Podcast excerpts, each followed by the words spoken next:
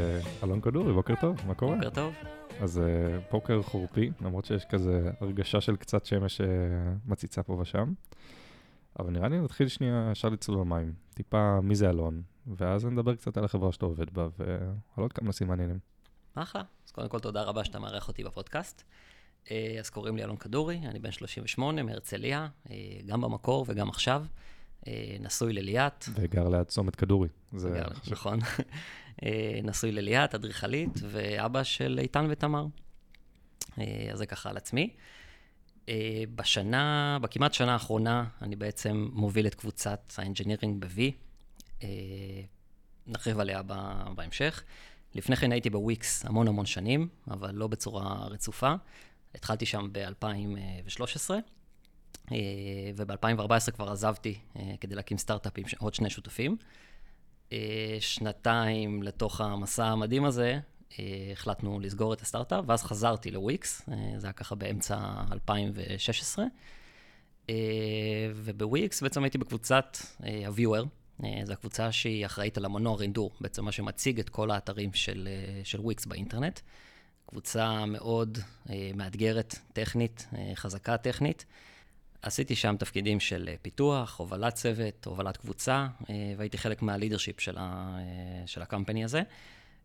ואחרי הרבה שנים בוויקס, כשהשלוש האחרונות מהם הייתי שם מנהל קבוצה, אז הרגשתי שאני צריך שינוי כדי להמשיך להתפתח ולאתגר את עצמי. ובתזמון מושלם, מאותו זמן עומרי, המנכ"ל שלנו פה ב-V, יצר איתי קשר, וככה התחלתי להכיר את V ואת האנשים שבה. אז דיברנו הרבה על V, אני אשמח כזה אם תוכל לתת שתי דקות כזה סקירה מה זה V, על איזה מוצרים אתם עובדים, ומה השינוי שגם החברה עברה בשנים האחרונות, כי ניסיתי כזה לעקוב באינטרנט וראיתי שעשיתם כל מיני תצורות, אז כזה תן איזה סקירונת אה, מהירה. בטח. אז הטגליין של V הוא The World Leading Enterprise AI for Health. אה, ועכשיו נפרק את זה. אז level אנחנו בעצם משתמשים בטכנולוגיות מתחום ה data science, כדי לאפשר לגופים שמספקים שירותי בריאות, כמו קופות חולים או חדרי כושר, למקסם את הסוגי טיפולים והתכנים שהם מציעים למשתמשי הקצה שלהם. אה, ובסוף, בשביל לגרום להם לדבוק באורח חיים בריא ואקטיבי. אה, בגדול, אנחנו משפרים את ה engagement של לקוחות הקצה. אנחנו מונעים נטישה, ואנחנו מגדילים את ה-LTV, שזה Lifetime Value. אז לפני שאנחנו נכנסים כזה ממש לדברים קטנים, בוא תסביר לי שנייה, תפרק לי את ה-high level, מה, מה זה אומר בתכלס, כאילו. אם אני עכשיו, אה, לא יודע, משתמש עכשיו אה, באפליקציית מכבי, מה אני רואה בקצה? אוקיי, okay, הלקוחות שלנו כרגע הם לא, אה, הם לא בישראל, זה בעצם ארגונים גדולים, ארגוני בריאות גדולים בעולם, כזה Fortune 500, אבל יש לנו בגדול שלושה מוצרים שמספקים כזה פתרון מקצה לקצה.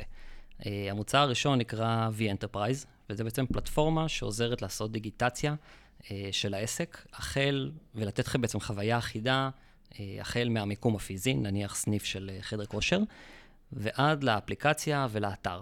בסדר? בעצם לייעל את כל הפן הטכני והטכנולוגי של, ה, של החברה.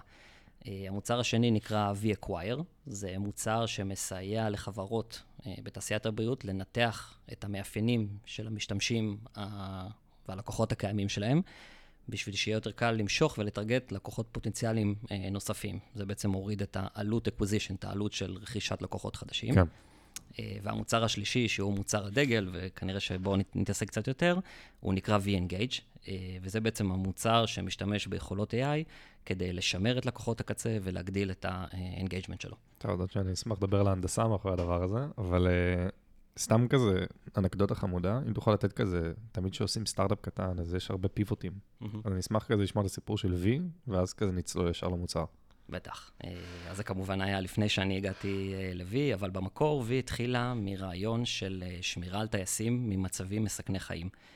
זה בעצם היה כלי אימון של בינה מלאכותית, שעוקבת אחרי גלי המוח של טייסי קרב, דרך הקסדה שלהם. בעצם, ואחרי ההצלחה הזאת, החברה החליטה בעצם להיכנס לעולם גדול יותר של Healthcare ו-Wellness, עם משימה לעזור לאנשים להיות פעילים ובריאים יותר בכל העולם. אז מטייסים לאנשים שעושים uh, בריאות. לגמרי. קול. Cool. אז נשמח כזה אם אפשר לעשות רגע drill down על ה-Vingage. Uh, אמרנו שזה המוצר הדגל, ואני אשמח כזה שנייה לדבר עליו, אז כזה אם תוכל בסקירה מהירה קצת מספרים וקצת כזה, מה, מה, מה בעצם כל הדבר הזה. כן, אז uh, המספרים בעצם מראים ששמונה מתוך עשרה לקוחות uh, נוטשים תוכניות ומוצרי בריאות כל שנה. זה גורם גם להפסדים כלכליים uh, לחברות וגם לתוצאות בריאות שליליות של האנשים. Uh, בסוף אנשים מפסיקים להיות פעילים, אם זה בחדרי כושר, במקומות אחרים, והם גם לא מתמידים בכל מיני תוכניות טיפולים שהם אמורים, uh, אמורים לעשות. אז המוצר סאס שלנו, בעצם מה שהוא עושה, הוא מציע פעולות מדויקות, בעיקר בתחום של אה, ליצור קשר בין החברה ללקוח שלה, במטרה לטרגט את הלקוח הנכון, בזמן הנכון ובערוץ עם התוכן הנכונים. אה, כל הדברים האלה בעצם מאפשרים לתפוס את הבן אדם, אה, לתפוס במרכאות, אה, לש... ולשנות את ההתנהגות שלו, לגרום לו להמשיך להתמיד אה, בפעילות. מגניב, ואם אני רוצה שנייה להיכנס לצד הטכני של זה, אז כן, איך אז- זה קצת עובד בתור המהנדס של החברה? אז המון המון דאטה, דאטה של הלקוחות שלנו, גם דאטה היסטורי וגם מן הסתם דאטה עדכני. בגדול אנחנו משתמשים במודלים של Machine Learning כדי לצפות מראש את הדפוסי התנהגות של הלקוחות קצה, ולהמליץ איך כדאי להיות פרואקטיביים לגביהם. אה, אם אני רוצה קצת לזרוק אה, Buzzwords, אז אנחנו משתמשים במודלים מעולמות ה-Supervised ו-Unsupervised Learning, Time Series, Multi-Arm Bandits ו-Causal Inference. כל מה שאמרת, לא הבנתי כלום. אבל אם אני רוצה שנייה באמת לתרגם את ה buzzwords האלה שנייה לדברים קצת יותר... אה, אנשים לא טכניים שמאזינים עכשיו לפרק, תן לי מהמם. כזה סקירה כזה מה, מה זה אומר בתכלס. אוקיי, זה אומר שאנחנו לוקחים את הדאטה של הלקוחות שלנו, בעצם כל מה שאנחנו יודעים על הלקוחות קצה שלהם, אה, איזה מנוי יש, גם- קודם כל מידע על הלקוחות עצמם, איפה הם גרים, מה הגיל שלהם, דברים כאלה, אה, איזה מנוי יש להם, אה, כמה הם מחדשים אותו, כמה עולה להם, ומה דפוסי הפעילות שלהם, כמה הם מגיעים לחדרי כושר, באיזה שעות, דברים כאלה. אנחנו מכניסים את כל הדברים האלה לתוך, נקרא לזה black box, או לתוך איזשהו מודל כזה של אה, מכונה, שבסוף יודעת אה, להוציא לנו תובנות אה, ולהגיד, בשביל, ה- נגיד הלקוח קצה הזה, הוא, יש פרדיקציה מאוד חזקה שהוא הולך לנטוש בזמן הקרוב, ולכן כדאי ליצור איתו קשר, להרים לו טלפון, או לשלוח לו אימייל, אפילו ב- ביום הזה ובשעה הזאת של היום, ולהגיד לו את המשפט הזה, ממש לרמת הדיוק הזאת, כדי בסוף למנוע ממנו לנטוש, לגרום לו להישאר. מעניין.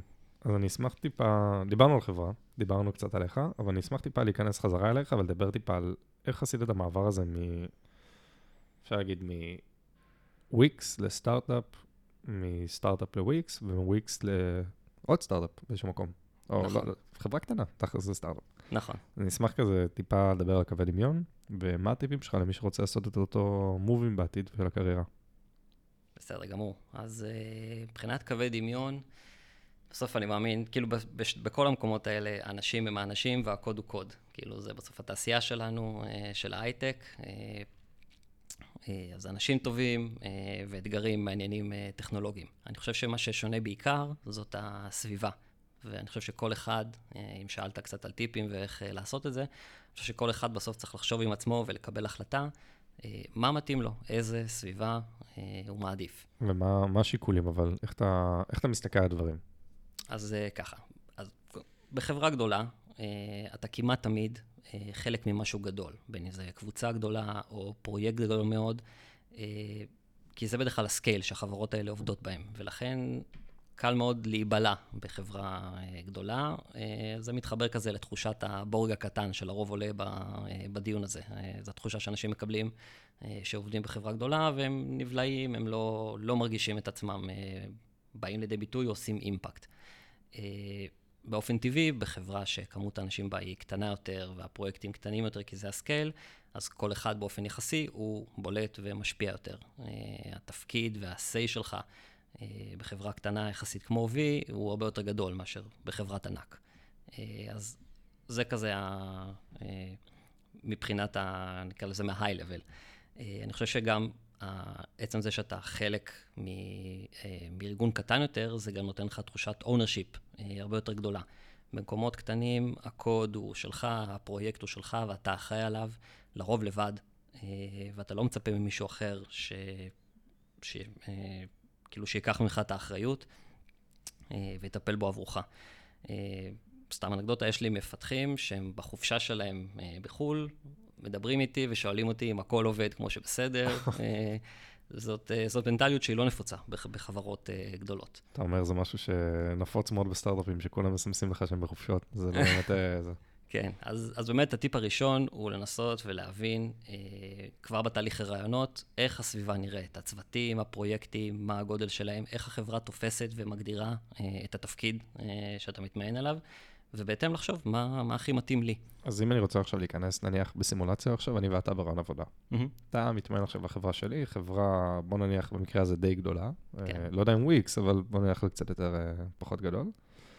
מה השאלות שאתה שואל אותי? כאילו, איך זה נראה ממש ברעיון עצמו? מה, מה הדברים שאתה היית ממליץ לאנשים לשאול בשביל להבין כזה פחות או יותר מה, מה הפרויקטים שהם עושים? אז קודם כל, אה, זו שאלה טובה, ואני חושב שאנשים צריכים, אה, וזה כזה מנטרה ידועה כזאת, לראיין גם את החברה אה, שאליה אתה, אתה מתראיין. אבל איך עושים את זה בצורה לא חצופה? נראה לי אפשר להגיד זה ככה.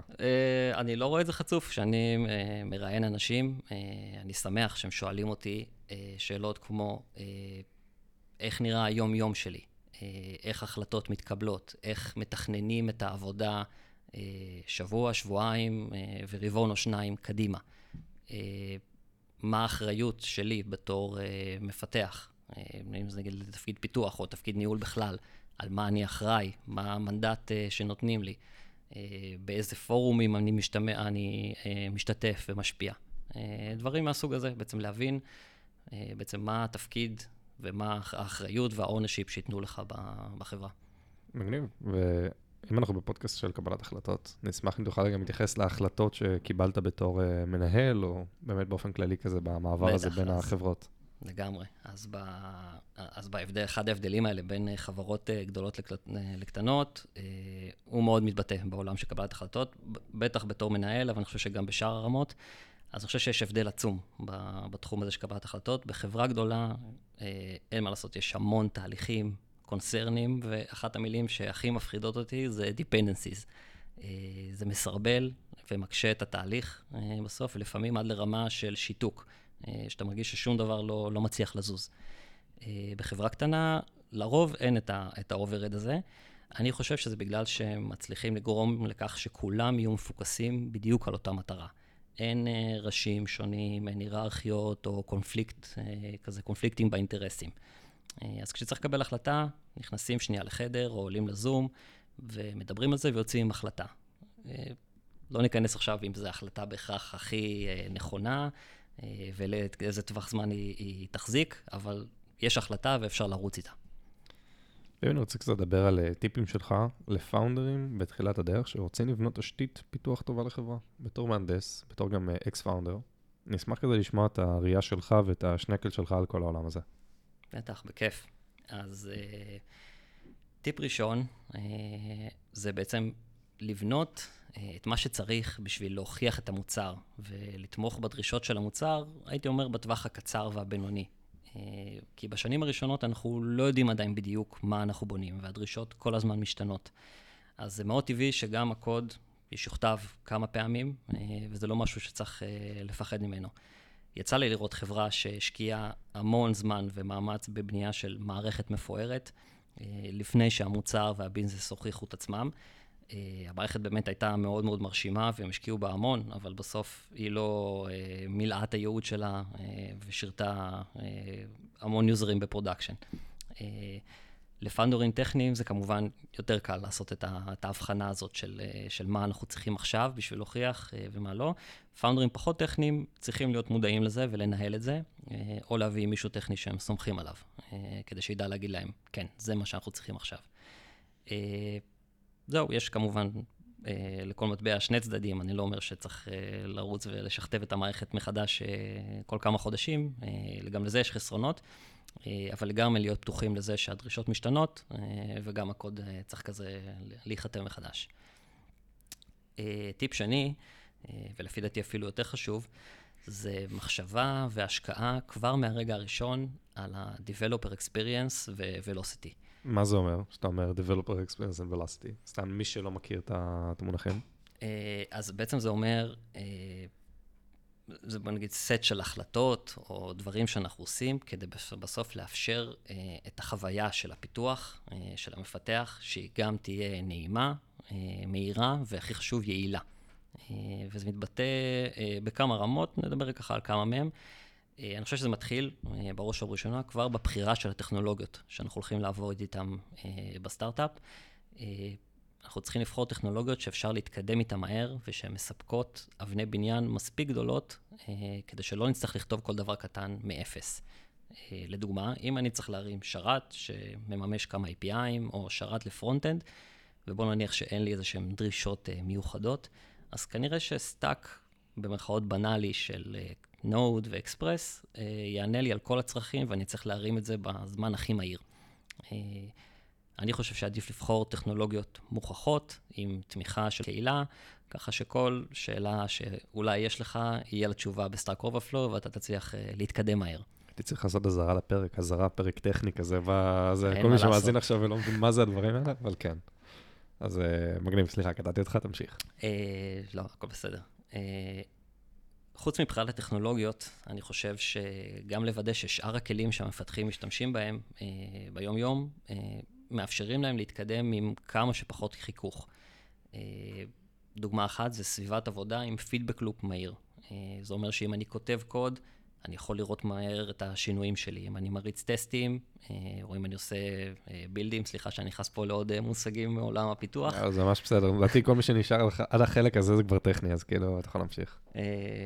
אז בעצם כל, ה, כל הסביבת עבודה של המפתח, שהיא תהיה עם פידבק לופ מהיר, החיבור לזה, דיברנו על פאונדרים שהם טיפולים פאונדרים, זה בעצם משהו שיכול להוסיף או לחתוך זמני פיתוח בעשרות אחוזים. אה, אז זו נקודה שלגמרי שווה לשים עליה את הדגש. אה, נקודה נוספת זה יכולת לבדוק אינטגרציה בין רכיבים אה, בצורה מהירה ובטוחה. כשאני אומר בטוחה, זה אומר לא ב production, אבל זה בעצם לאפשר למפתח לבדוק את הקוד שלו בצורה, כאילו, שהיא לא...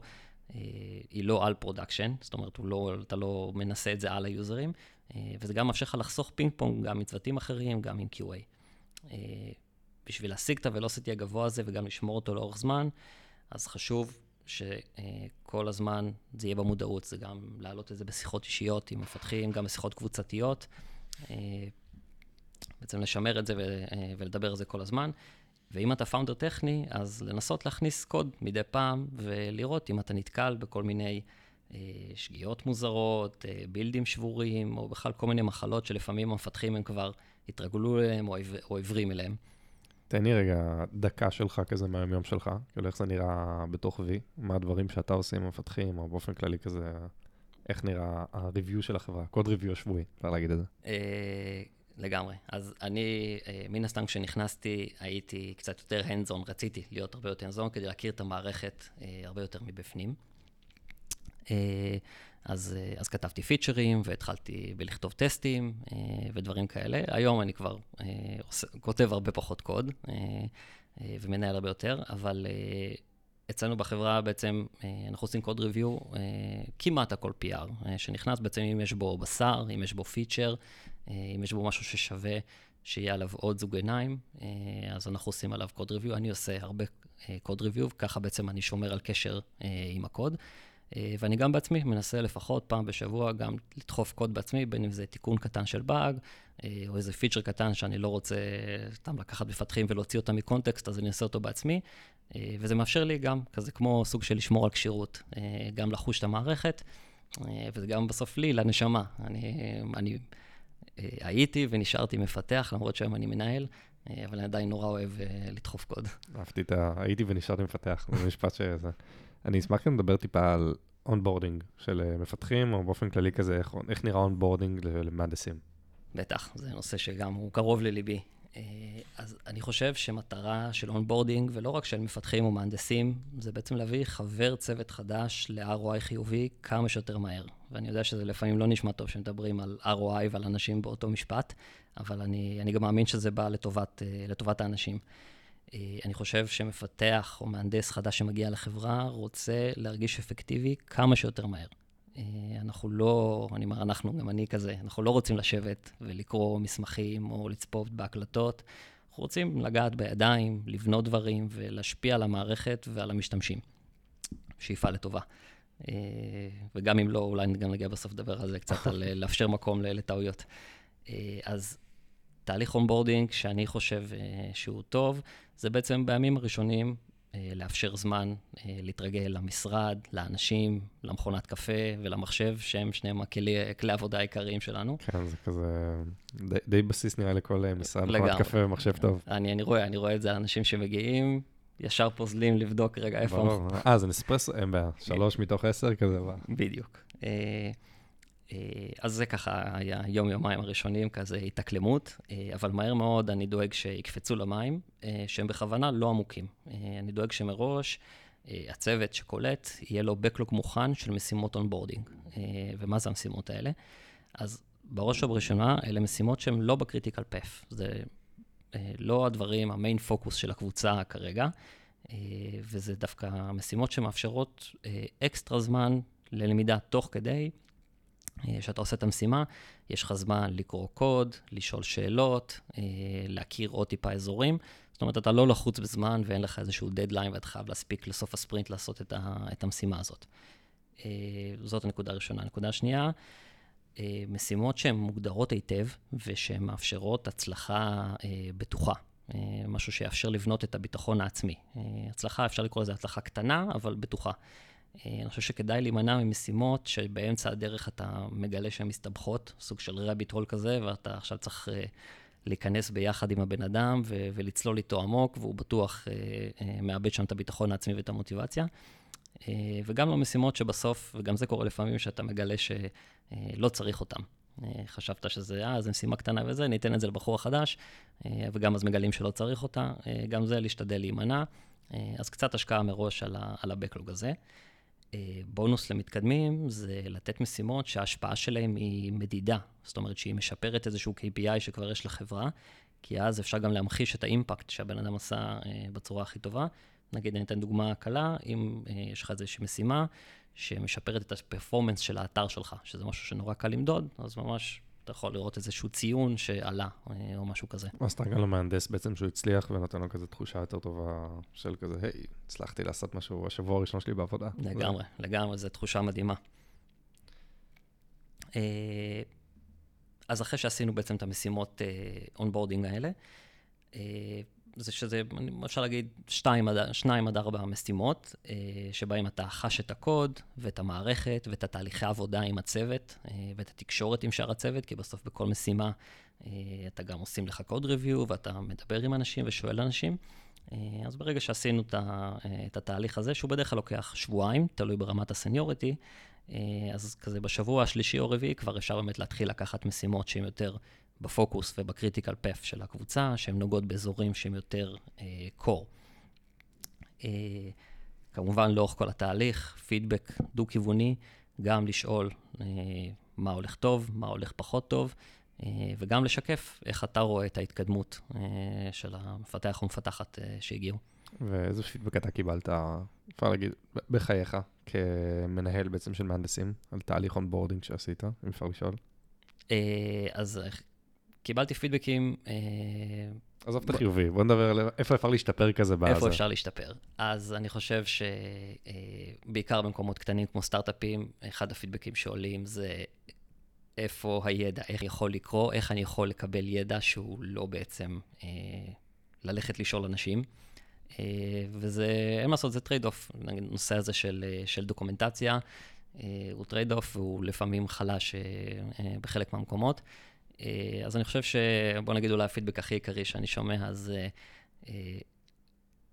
למה אני לא יכול לקבל את כל הידע הזה בצורה מסודרת ומאורגנת. במסמך Notion כזה שהכל בדיוק, בדיוק. כן.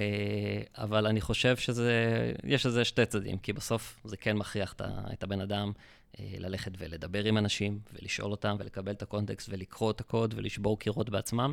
אז יכול להיות שאולי אם הידע היה מאורגן בצורת איזה וויקי יפה, זה היה קורה מהר יותר, אבל אני חושב שיש גם יתרונות לשיטה השנייה. אין סטארט-אפ שעושה דוקומנטציה בצורה אוטומטית? אני מופתע דווקא. יש, יש כל מיני כלים. אני לא חושב שהם פותרים את הבעיה, בטח לא ב-100%. כן, מגניב. טוב, אז אני אשמח כזה, אנחנו מגיעים לדי סוף הפרק, ואני אשמח כזה טיפה לדבר על איזה החלטות יצא לך לקבל בתפקיד. איזה מהם היו החלטות בעלות חשיבות גדולה יותר, והשפעת טווח ארוך, ואיזה דברים כזה, השפעת טווח קצר כזה של כזה... איזה צבע צריך להיות ירוק או אדום. לגמרי. אז קודם כל, שתדע שאני עיוור צבעים, אני משתדל לא... צריך להתחיל מזה בכלל, אתה יודע. אני, אז אני משתדל לא לקבל, לקבל החלטות על הצבע של דברים. אה, אז בתור, מנ... התפקיד של מנהל, איך שאני רואה את זה, זה לקבל החלטות, אה, או חלק עיקר מהתפקיד. אז אה, זה החל מהדברים הקטנים, כמו תעדוף, חלוקה של משימות, או תכנון capacity, capacity של ספרינט. אלה החלטות עם השפעה יחסית קטנה, בדרך כלל כזה על בן אדם או שניים, והן הפיכות. יש החלטות שהן בינוניות, כמו לעזור לצוות להכריע על איזשהו כיוון טכני מבין כמה אפשרויות.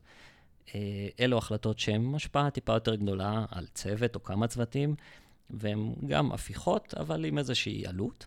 ויש החלטות גדולות, אה, כמו גיוס או פרידה מעובדים, או החלטה על איזשהו פרויקט גדול שהוא ממש כזה כיוון אסטרטגי של, ה, של החברה, אה, שלהם הם בדרך כלל לא הפיכות ההחלטות האלה, או שיש איזושהי עלות כספית מאוד גדולה מעורבת. אז בעצם בתפקיד שלי אני נדרש לכל סוגי ההחלטות האלה, ובעיקר מה שמשתנה זה התדירות. אה, החלטות קטנות זה מספר פעמים ביום, אה, לפעמים אפילו מספר רב פעמים של ביום.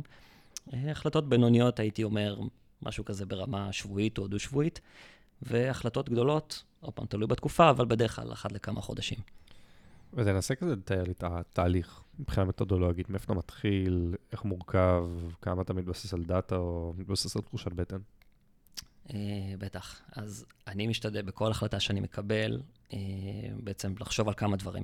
Uh, הדבר הראשון זה באמת, כמו שאמרת, לאסוף data או context, כמה שאני יכול. אם בסוף אני לא מכיר, uh, נגיד בעולמות של, בעולמות הטכניים, אני לא מכיר את, את המערכת או את הדרישות או את המגבלות שלה, אז אני לא יכול לקבל החלטה uh, מושכלת, ולכן אני אשאל שאלות או אחקור בעצמי. אז בשלב הזה בעצם, אם צריך להבין לעומק איזושהי דרישה או מגבלה, אז יתקיים תהליך של איסוף data. אה, לדוגמה, בקבלת אה, החלטה על איזשהו שינוי של איזשהו service של, אה, של שירות שיש לו חשיבות ל scale, אז אני ארצה לדעת כמה בקשות השירות הזה מקבל, מה הגודל של כל בקשה, כמה זמן לוקח היום לטפל בבקשה, דברים כאלה, ממש לאסוף את ה data כדי שנוכל לקבל את ההחלטה. נקודה שנייה זה תמיד תמיד אני מעדיף לחשוב על כמה שיותר אופציות אה, ועל הטריד אופים ביניהם.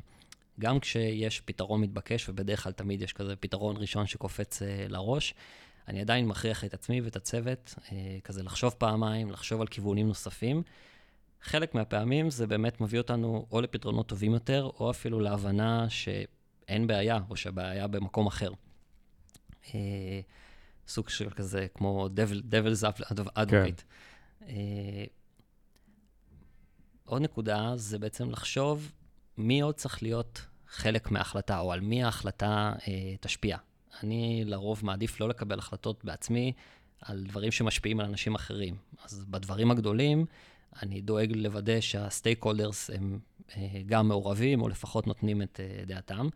אה, הייתה לנו דוגמה כזאת לאחרונה. אה, היינו צריכים לקבל איזושהי החלטה על המבנה של איזשהו API.